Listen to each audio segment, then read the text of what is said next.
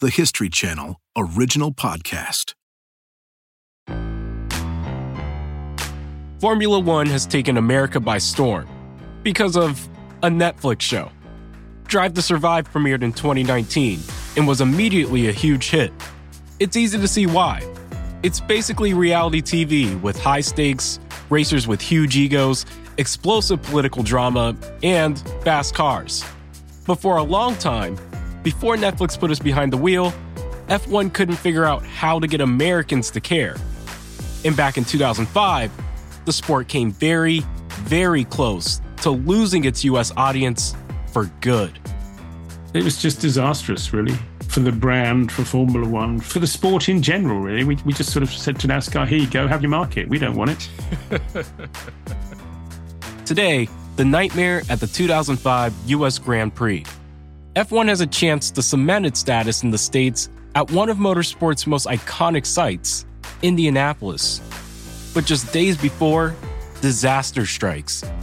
More than half the competing teams learn they might not be able to race at all. F one has only two days to find a solution. And let's just say fans are not happy. It's a moment that will change the sport's trajectory in the U S forever. Sports History This Week, June nineteenth, two thousand five. Formula One comes up short in the United States.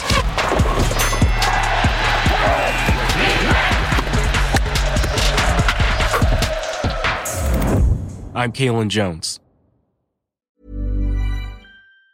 Mom deserves the best, and there's no better place to shop for Mother's Day than Whole Foods Market. They're your destination for unbeatable savings. From premium gifts to show-stopping flowers and irresistible desserts, start by saving thirty-three percent with Prime on all body care and candles. Then get a fifteen-stem bunch of tulips for just nine ninety-nine each with Prime. Round out Mom's menu with festive rosé, irresistible berry chantilly cake, and more special treats. Come celebrate Mother's Day at Whole Foods Market.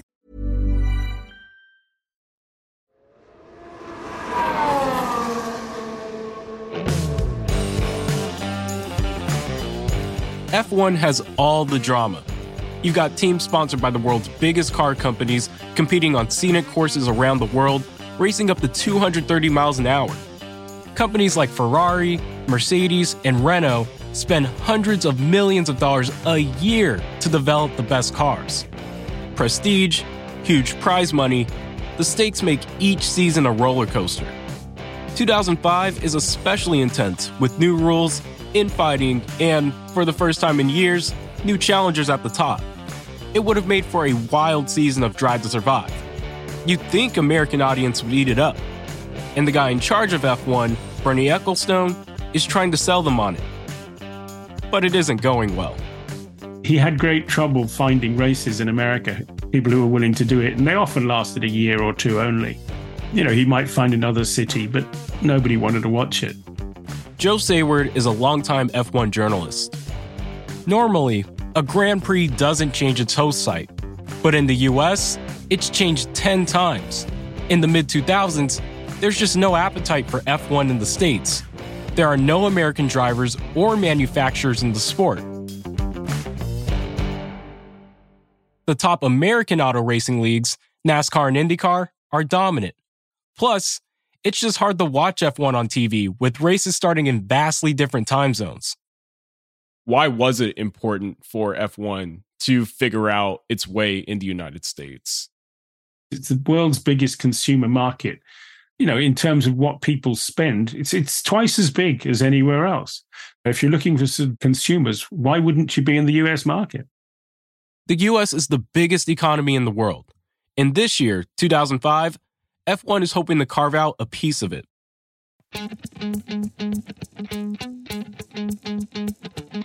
The Grand Prix is being held at Indianapolis Motor Speedway, home of the Indy five hundred, the crown jewel of U S racing. And it's the fifth straight year it's being held there. Some progress considering the sport's history in the U S. Hopefully, this course will last. Indianapolis is a funny place. They call themselves the racing capital of the world, I think, don't they? But it's kind of a quiet town. John Howett, president of the Toyota team, arrives in Indianapolis with high hopes. it was a strong year for us. You know, we came to America looking to try to have a strong race. But of course, they're not alone. The F one teams want to win. They're hungry to win. We go wherever we're told, if you like, and we make the absolute optimum to get the best result we possibly can.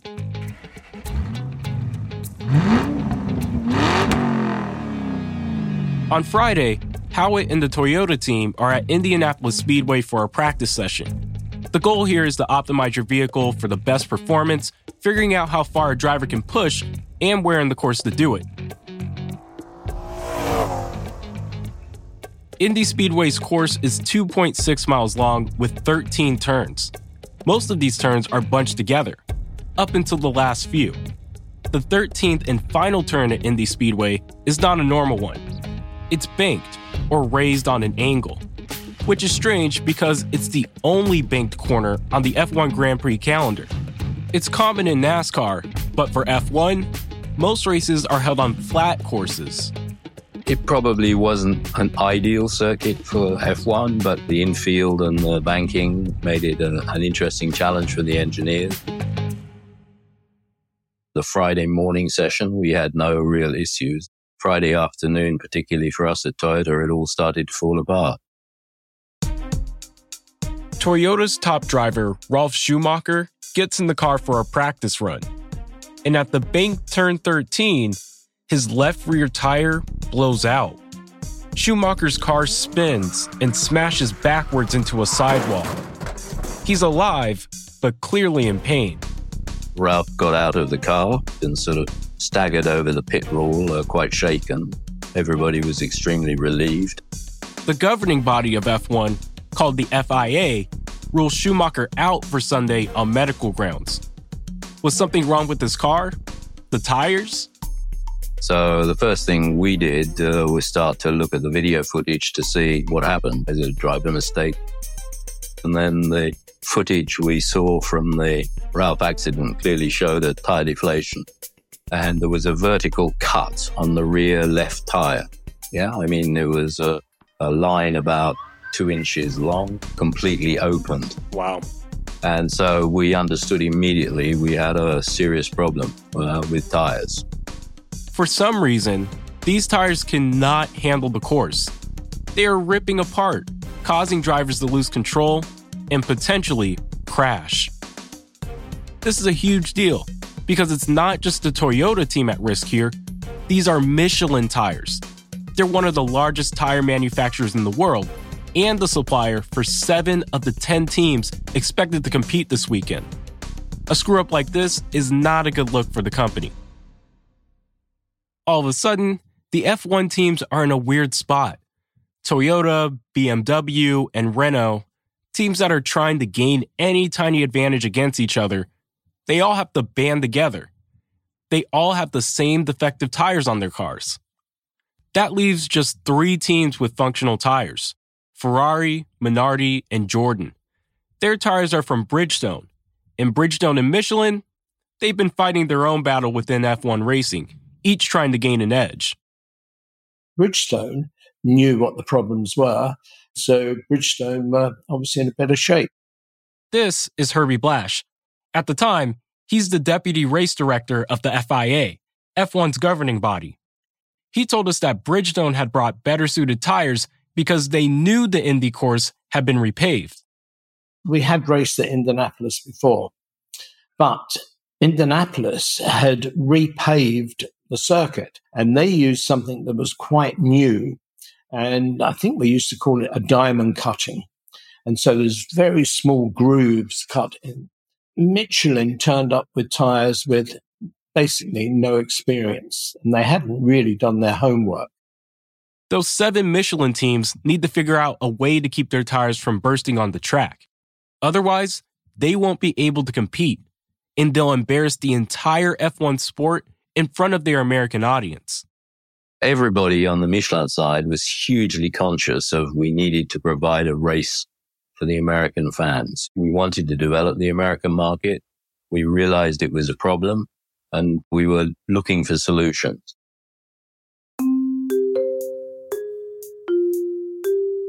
The race is two days away, on Sunday. On Friday night, John Howett's Toyota team and the other six Michelin teams bunkered down in a boardroom. How would you describe what it looked like? Just a standard meeting room. Fairly standard meeting room where we could get enough people in. They start batting around ideas. How about switching tires during the race? Nope. Can't do that, thanks to a new rule specifically preventing that. What about shipping in new tires? Nope. One, new Michelin tires would need to be flown all the way from France. And two, there's no guarantee they would be safe. Herbie Blash with the F I A. I believe that there was some very heated discussions. Obviously, the Michelin guys didn't want to see the, the Bridgestone guys go off and take the prize. But by Saturday morning, the Michelin teams realize they're out of options. The stakes are high. F one wants to secure its foothold in America, and it's not much of a race if two-thirds of the field can't compete.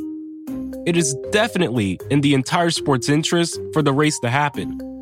One idea? Just set a speed limit for the Michelin cars so their tires won't shred. There was even the solution, I think, the F I A put out of potentially having the drivers who were riding on Michelin tires go twenty to thirty miles slower. Yeah, yeah, sure. That, that was that, that was what they insisted, basically. But the view was, hey, it's not, it's not really a race. Also, you know, cars coming behind could run in the back, and if somebody misjudges it, it's dangerous. The race is tomorrow, and F one fans in Indianapolis have no idea the race is in jeopardy. Everybody turned up. We had over one hundred thousand spectators. But the F one journalist Joe Saward, it's obvious the race will not go as planned. I was on the telephone to Paris talking to the head of communications of the F I A saying, you've got to understand this is a disaster about to happen. Tony Dodgins is an F one journalist and author. He can remember what it felt like the night before the race.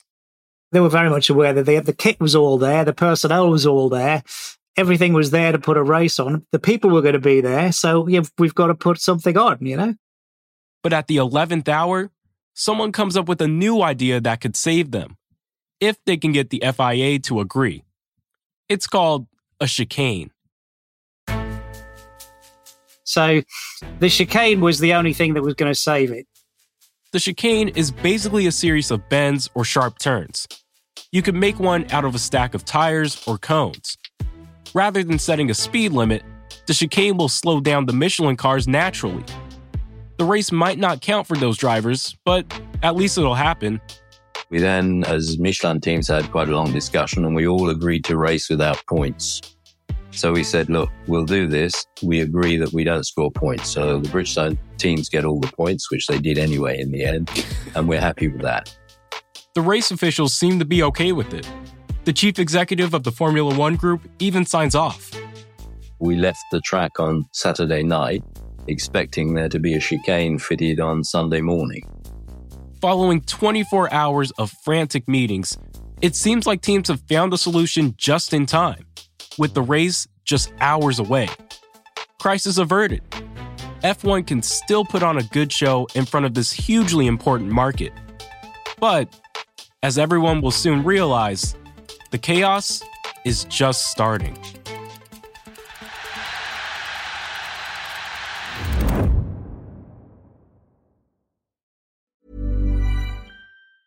Spring is my favorite time to start a new workout routine. With the weather warming up, it feels easier to get into the rhythm of things. Whether you have twenty minutes or an hour for a Pilates class or outdoor guided walk, Peloton has everything you need to help you get going.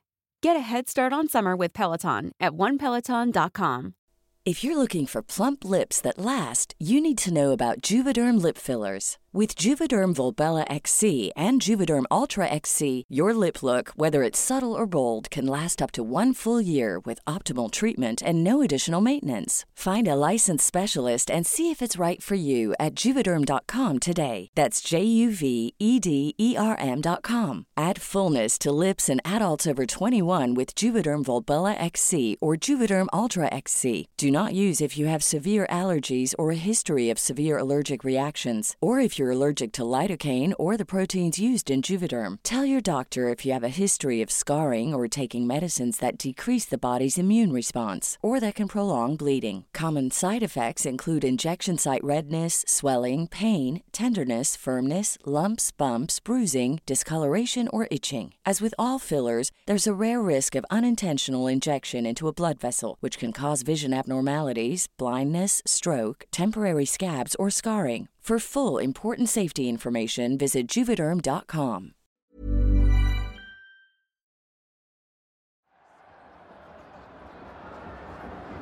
It's Sunday morning, June nineteenth, two thousand five.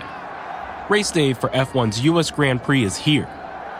The bleachers inside Indy Speedway are filling up with more than one hundred thousand fans. What are the fans like in comparison to other places where they hold F one races? There seems to be an awful lot of Ferrari fans. I mean, there there is all over the world. The crowd looks like a pool of red with a bunch of Ferrari flags. After all, Ferrari is the winningest team in Formula One history. They're a popular team to love, like the Yankees or Patriots. F one journalist Tony Dodgins. The Americans, they like to cheer and yell, and uh, they like a show, don't they? You know? Yes. You go to some European tracks, and there's not as much razzmatazz, and, and there's not as much atmosphere, and, and, and all of that. Yes, that's the thing, like people being able to latch on to the personalities and the rivalries and stuff like that. Yeah. Americans, man, that that's that's kind of our jam.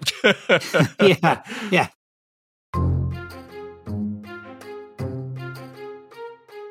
The race starts at four o'clock, still a few hours away. It seems like F one will treat its American audience to a spectacle. But then, Toyota's John Howett hears the news. You can forget it. You're not getting a chicane. It's not going to happen. The F I A, the governing body of F one, will not allow the use of a chicane, where Michelin teams take a different route around a barrier in order to preserve their tires. Despite the racing teams, the F one commissioner, and race officials all okaying it. Why can't we do this? It's very reasonable. We're not racing for points. We put on a great show for the Americans. It's a proper race. Tony Dodgins remembers, putting on a show is not the F I A's biggest concern. For insurance reasons and, and all sorts of legal reasons, there's no way that chicane is going to be put in. And Herbie Blash from the F I A told us, you can't just change a course at the last minute. The F I A even threatens to pull their support of the race if a chicane is put in. Some read this as management flexing their muscle. Typical politics. Our way or the highway. Some teams that ride Michelin tires threaten to leave. If we don't get what we want, we're going to set up our own different championship. And we don't need the F I A. And the F I A would say, well, okay, you go ahead and do that. But you won't have any F I A circuits to race on. That was all kicking off in the background. Teams are now back in their meeting rooms. No one knows what's going to happen. It was pretty chaotic on the Sunday. All of a sudden, chaotic. The Michelin teams can't change the course with a chicane, so there are only two options left. They could race with the speed limit the F I A wants, or the teams could just pull their cars out altogether. But, uh, I mean, in the end, uh, it's the decision of the team. If you want to race, it's your decision. But you have to take the consequences. It's four o'clock, race time. Fans have traveled from around the country to watch the best drivers in the world. Do you think the fans had any idea of what's going on? I doubt it, to be honest. Even Herbie Blash and the F I A don't know which solution the Michelin teams are going to choose. I was in the race control, so I'm just sitting there with all the monitors. All twenty cars line up in their starting positions on the grid. Before a race begins, they have to run a formation lap, which is basically a warm-up. It's more than a practice lap, though. It sets up the start of a race. In F one racing, when the formation lap finishes, teams will line up with their cars and officially begin the race. The formation lap moves forward as planned, but anything could happen. There's still a chance the Michelin teams could abandon the race. Joe Saward.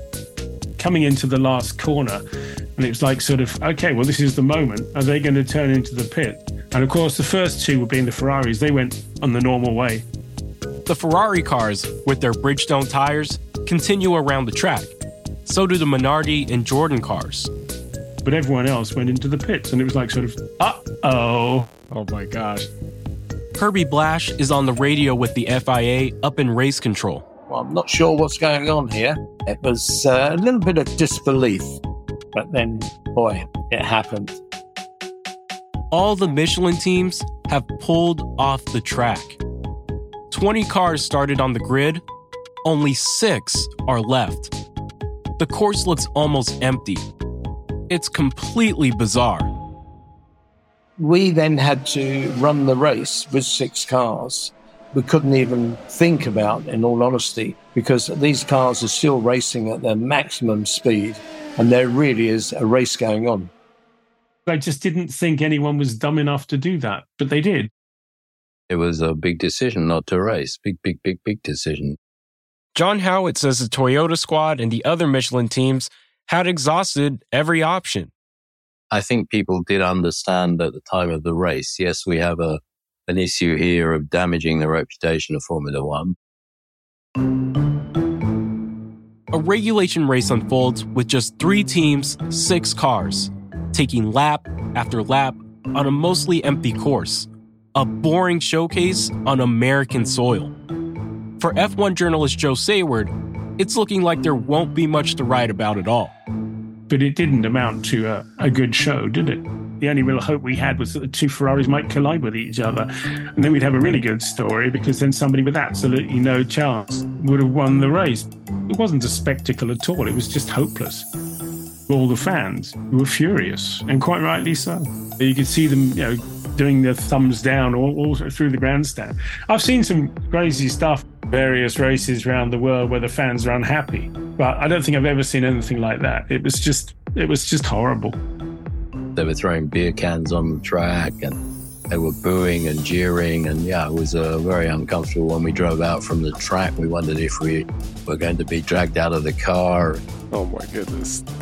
Imagine you've taken your son or your daughter to their first ever Grand Prix, they're massively excited and they're sitting there waiting to see their heroes, and then they just pull into the pits. You know, you might have travelled hundreds of miles and, and, and all the rest of that, and for me that had to, that had to trump the politics. We had to put a race on somehow. Some of the people were very quick to coming up with signs. It looked as though, unfortunately, the signs mainly were against the F I A. F I A fiasco, F I A this, F I A that. Other signs read, F one disappointed us. Money back. U S Grand Prix. Herbie Blash with the F I A. And I remember going down to the Parc Ferme and wearing my F I A shirt and the fans booing and hissing. And then, fortunately, the Indianapolis police, uh, they were there and they literally pointed the guns up at the spectators. And it was, wow, wow, wow. The spectators were leaving in, in droves. If we'd known how bad it was going to be, no, the race would not have taken place. After seventy-three laps and eighty-nine minutes, Ferrari's Michael Schumacher takes the victory. His only one of the season.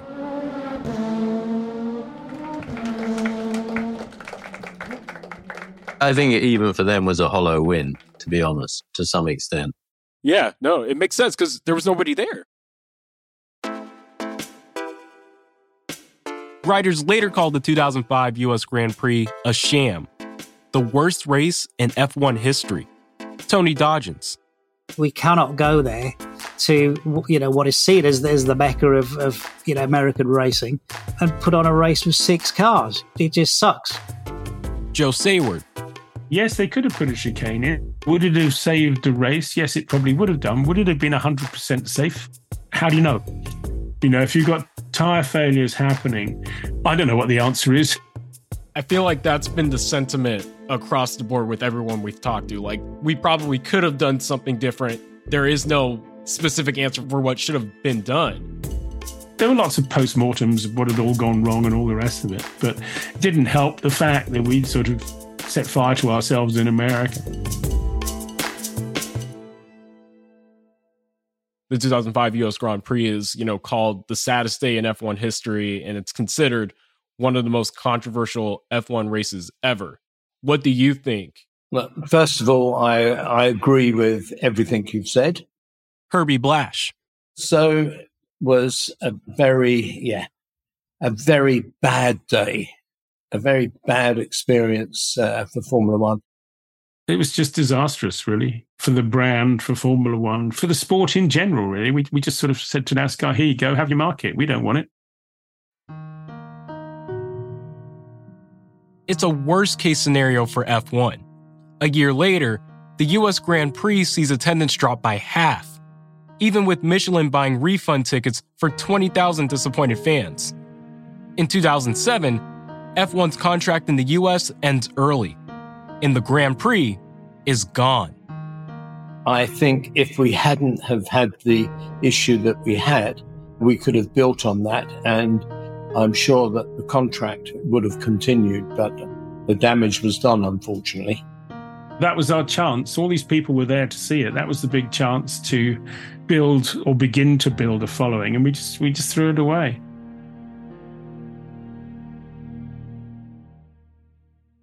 The Grand Prix won't return again to the U S until two thousand twelve. And even then, it won't really gain a legitimate foothold with American viewers until seven years later, thanks in part to Netflix. So who do you think was actually at fault for what happened at the two thousand five Grand Prix? Well, you can look at it however you want to look at it, can't you? Because you can say it was Michelin's fault. You can say that it's the F I A's fault. You can pretty much say everybody. But the fact is that everybody with their different perspectives combined to create a disaster. So I don't know who to blame. I think you just blame the whole of Formula One. Hopefully, we'll never do anything as stupid as that again. You never know.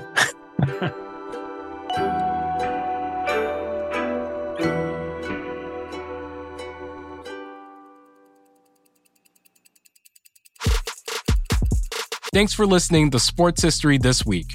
For moments throughout history that are also worth watching, check your local T V listings to find out what's on the History Channel today.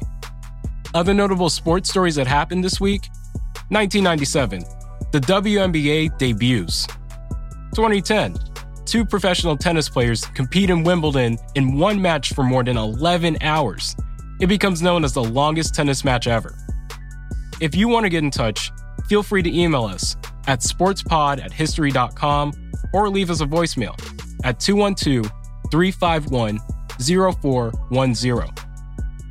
Special thanks to our guest, Herbie Blash, former deputy race director of the F I A, Tony Dodgins, F one journalist, John Howett, retired president of Toyota Motorsport Germany, Joe Saward, F one journalist. This episode was produced by Cooper McKim. Story edited by Julia Press and me, Kalen Jones, and sound designed by Isaac Lee. Sports History This Week is also produced by David Ingber. Our associate producers are Emma Fredericks, Hazel May, and Jonah Buchanan. Our senior producer is Ben Dickstein. Our supervising producer is McKamey Lynn, and our executive producer is Jesse Katz. Don't forget to subscribe, rate, and review Sports History This Week wherever you get your podcasts. And we'll see you next week. Mom deserves the best, and there's no better place to shop for Mother's Day than Whole Foods Market. They're your destination for unbeatable savings, from premium gifts to show-stopping flowers and irresistible desserts. Start by saving thirty-three percent with Prime on all body care and candles. Then get a fifteen-stem bunch of tulips for just nine ninety-nine each with Prime. Round out Mom's menu with festive rosé, irresistible berry chantilly cake, and more special treats. Come celebrate Mother's Day at Whole Foods Market. Copyright twenty twenty-three A and E Television Networks, L L C. All rights reserved.